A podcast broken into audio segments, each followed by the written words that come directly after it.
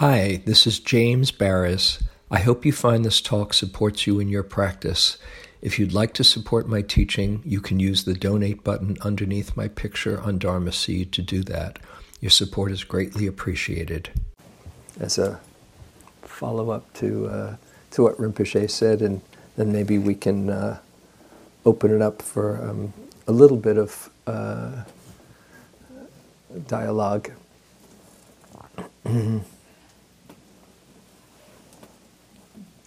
Mm. So, um, this theme of um, seeing your original face uh, held in this spirit of how amazing. Uh, it is amazing how it's right here, and yet it's so elusive. Um, and I wanted to share with you um, a favorite Tibetan uh, teaching about just this amazing uh, predicament or sleight of hand. This is from uh, The Flight of the Garuda.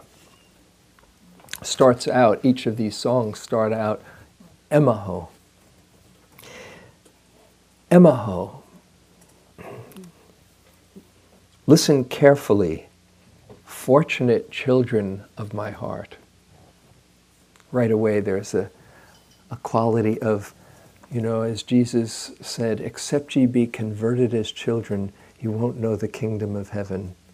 So we're, we're coming down to that kind of innocence and, uh, and purity. Listen carefully, fortunate children of my heart, in both samsara and nirvana the renown of the enlightened state is widely heard like thunder throughout the sky. As this always remains within minds of the beings of the six realms, how amazing that one is never separate from it for even an instant, not knowing that the state is within oneself. How amazing that one searches for it elsewhere. Although it is clearly manifest like the radiant disk of the sun, how amazing that so few see it. Having no father or mother, one's own mind is the true Buddha. How amazing that it knows neither birth nor death no matter how much happiness and sorrow that is experienced, how amazing that it is neither impaired nor improved, even in the slightest. How amazing that without being fabricated, this mind, which is unborn and primordially pure, is spontaneously present from the beginning. This self awareness is naturally free from the very first how amazing that it is liberated by just resting at ease in whatever happens. And I'll read one more song. Emaho. Now listen once again, fortunate and noble children of my heart. No matter which spiritual practice you may perform, it can't reach the crucial point unless you resolve your mind. It would be like standing directly in front of a target and shooting your arrows far away. It would be like letting a thief stay inside your house while frantically searching for him outside of it. It would be like having a demon at the eastern door and placing the ghost trap at the western entrance. It would be like a beggar who does not know that a stone fireplace, a stone in the fireplace is made of gold and goes around begging alms for, from others. For this reason, examine your mind to its root in this way, fortunate heart children. This so called mind thinks and knows this and that and moves to and fro. If you pursue it, it isn't caught, but vanishes, elusive as mist. If you try to settle it, it won't stay, but rather moves here and there and then disperses. You cannot pin it down and say, That's my mind. It is insubstantial emptiness.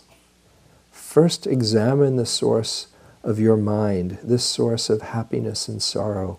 Where does it come from? Does it come from external phenomena like mountains, rocks, water, and trees, or the wind from the sky? From something solid or something immaterial? Where can you find its source? I'll stop there. So here's this paradox that what we're looking for is, is right inside, and our searching for it in the wrong places um, we'll never find what we're looking for. But as soon as we settle and rest and deeply examine our true nature, it's here, waiting to be discovered all along. And the key to that, as Rinpoche said, uh, one element, one key um, uh, prerequisite is this longing. And just thinking about it, that somehow everybody in this room, there's something that's been calling you your whole life. Stronger than all your doubts and fears and confusions and self judgments and pettiness and all the places that you go, something has been calling you to um, wake up and see the truth. Otherwise, you probably wouldn't be here today. So that's one key element is really hearing it's such grace to hear that call that says, Where is real happiness? Where's the, where's the deep freedom that I so yearn for? And then the other key element, which is the uh, the title of our the theme for our day, is the awareness itself, the magic of awareness that reveals it all. You don't have to figure anything out. You don't have to contrive or manipulate or create some experience that will take you to nibbana or nirvana. Just using the awareness which is your natural state, your natural, your true nature. That that it's like it's finding itself if you simply um, know how to use it, know how how what you've been given and, and let it guide you home. And the amazing thing, the emaho with that is um, it's here all the time and you can't turn it off even if you try. As, you're, as I'm speaking now, see if you can not be aware of my words. Try hard. No awareness now. See if you can look up here at the stage and not see these two people in front of you. You can't if your consciousness, your eye consciousness, and your organs are, are working properly. You can't. The awareness works whether you want it to or not. Mm. And close your eyes just for a moment and notice what's here. And now try to not be aware. Try to turn your awareness off. Can you stop being aware?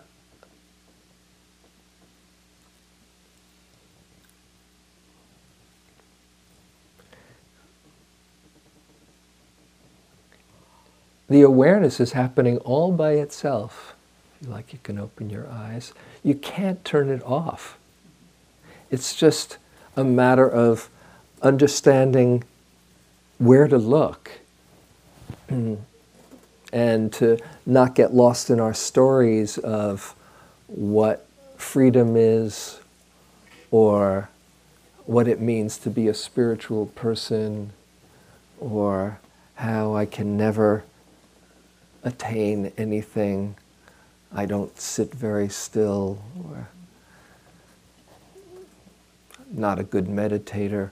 All of those stories just get in the way of what's right here.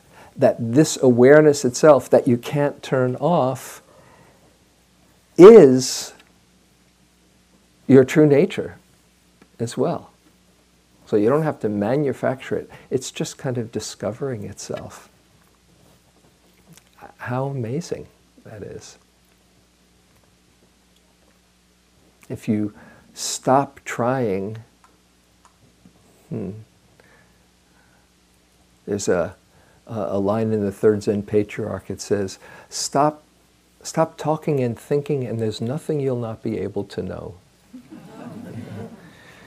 so it's a matter of not trying and just um, letting, letting yourself really use this awareness to just go deeply inside and see what is reality mm, beyond my own fabrications of mind. And then here we are, just resting in the magic of this moment.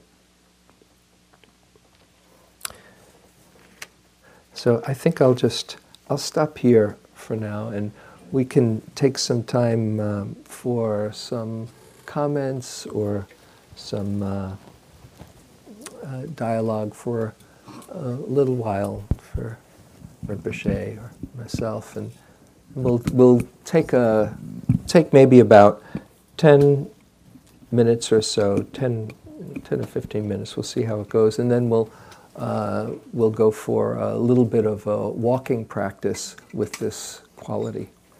So, any um, anyone that feels like raising their hand. Hello, I'm Clara. Put it right near your lips. Yeah, yeah I'm good. Clara. Um, I do have a question. When we meditated, you said that I shouldn't be disturbed by uh, things that my mind create.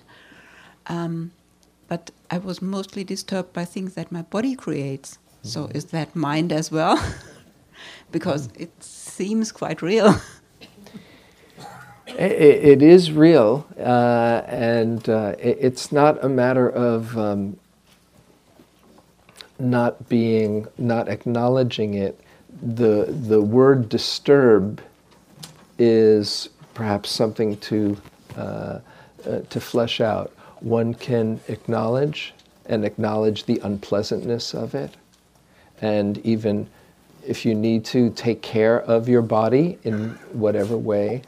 But the disturbance might be extra, which comes with I wish this wasn't happening.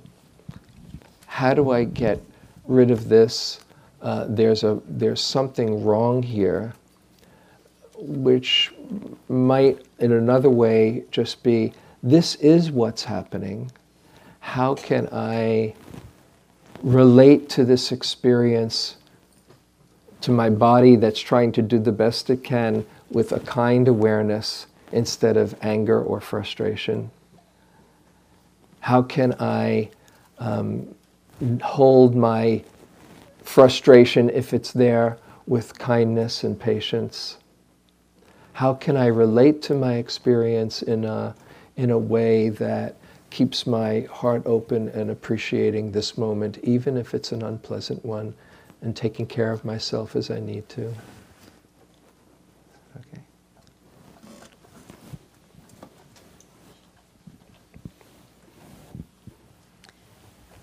Thank you.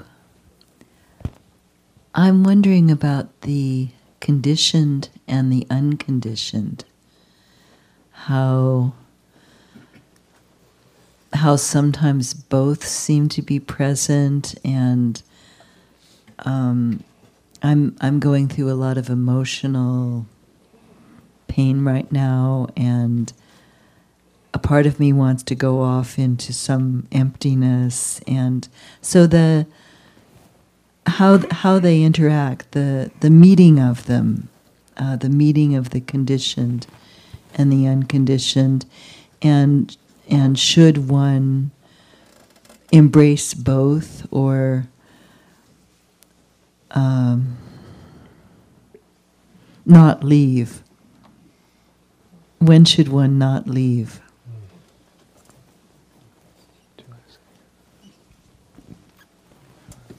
Hmm? Okay. Okay. So, um, yeah, I think you you have a sense of embracing both is is is the key, um, and you can not leave if there's a, a place that can hold it with kindness and compassion. Or you can turn yourself, turn your attention elsewhere if that's not possible. But the key is from the unconditioned or from that wider reality where you're not so enmeshed in the in your reactions to your experience that you can hold it just like Tara or Avalokiteshvara can hold it all it's not just that they have love or compassion for the good stuff. It's, it's embracing it all. And the more you can touch that wider perspective, just like a, a mother would, would hold a, a, a child with either a tantrum or a, or, or a, a, a boo-boo, uh, saying, it's okay, dear, I can hold you, that that wider perspective allows you to be with it all. And when you can't be with it all, then honor that and know I need some I need a break now. I need some space. And when you can touch that wider perspective when when the the emotions aren't sweeping up, the more you tap into that, the more it becomes the, the frame of reference that can can hold it all. So you just take it a little at a time in manageable doses, what I sometimes call titrating our dukkha. You know, just just a, a, little at a time, so you get more and more sense of how you can how you can hold the hardest uh, the hardest stuff. That's what I would say. Uh, Thank you, you know, for the teachings, both of you, and hello, James. um, can you hear me? A little bit closer. Okay. And on there an we angle. Go. Yeah. Thank you for your teachings, and hi, James. Um, you know, it's wonderful to feel the awareness in meditation, slowly guided. Here we are, and that longing, and, and it just rose in me. In me, the, arose the question of, I don't get to do this all the time you know, I have a job and hmm. I have a partner and and weeds in my garden. So for me, it's like it's great. It's great here, and it's a great reminder. But I'm looking for help, teachings, and like how to carry that. Like sometimes my attention is is diverted, or it's on the things of the world, like driving or my clients, whatever. So I'm I'm curious how we leave here and go into the real world. Sorry, that's a. the unreal world. Yeah. Exactly. Do you want? Please, you go ahead. You take over those answers. You do such a good job, please. Good. something to say? I want to keep on hearing what he has to say. Yeah, it is a, a challenge, isn't it? I, I've noticed too. You know, every now and then. You know, you know, all you can do is the best you can do, and to to really um, the way I see it. You know, if I'm mm, one one way that I I find helpful in in my daily life in keeping practice is uh, making it like a game. Uh, it's again that spirit of that childlike wonder, where I'm I'm not I'm not failing. It's not oh God I blew my practice today and I, you know, lost it with so and so or you know I'm I'm so impatient. It's like oh I'm kind of l- watching myself lose it, you know, or maybe after I lose it, I see that I've lost it. While I'm in the middle of, sometimes you're aware while you're in the middle, but often after the fact. And it's like um, uh, letting myself can, uh, come back to fresh start, you know, pressing the clear button on the calculator. It doesn't matter how complex the numbers get, even past the E. You press that clear button, ah, fresh start.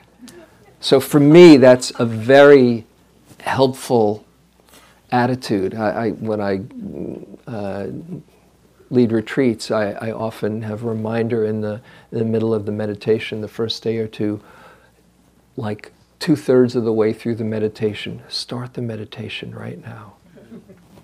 It's always the fresh start. Then I'm not carrying around all the ways I've blown it that day or the last two weeks always fresh start and seeing um, what I can learn and making it like a game. And, and as I just said, holding it with great compassion because every time I blow it, I, I, you can either put yourself one step further down, oh, I blew it again, or it can be a, a real springboard for compassion so that when you see everybody around you or anybody around you blow it, there's a kind of humility that keeps developing that I think is a, is a very important attitude as we go through our life. Humility, humility is, I think, the doorway to confidence. That uh, because humility, the, there's a kind of innocence and a, and a, um, um, mm, um, a, a, surrender that we've got it figured out that can allow the Dharma to move through us. And that's where the confidence is that I can trust that when I'm clear enough, the awareness can meet the moment. But that humility is a great gift, a, a doorway to compassion for everyone. And I just make my life like a game and do the best I can. And uh, more and more um, let myself love the present moment. It's not so much, oh, I've got to stay in the present moment because that's what my practice is. It's more, uh, the more and more, the more that you love being present for your life, then you're drawn to it out of, um, out of inspiration.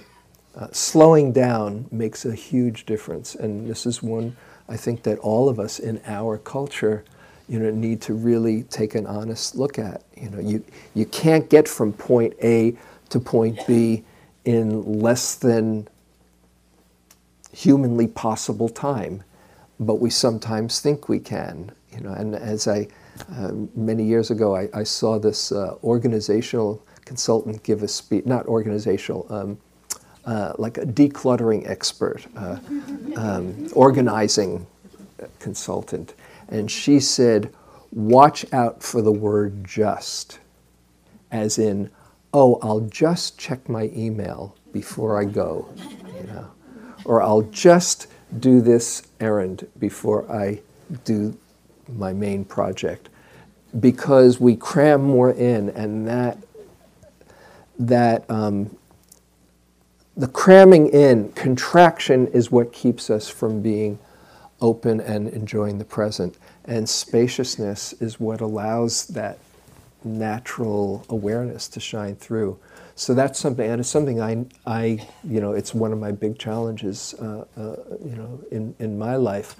I give myself a little bit of space, and I'm, one of my main mottos is behind is just a state of mind. And what I'll, I'll do what I do in the time that it does, and make it like a game, and be very humble and keep on learning. You know, that I figure that's I'm doing my part.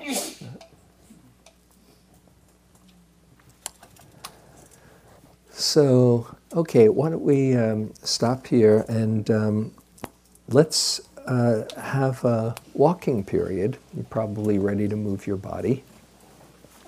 And, um, you know, if you're if you've done walking meditation on retreats here, uh, then you, you might be very familiar with the slow walking and lifting, moving, placing, and all. You can do that if you like. However, a whole other way that you can do it is to um, enjoy your walk. you can. Thank you for listening.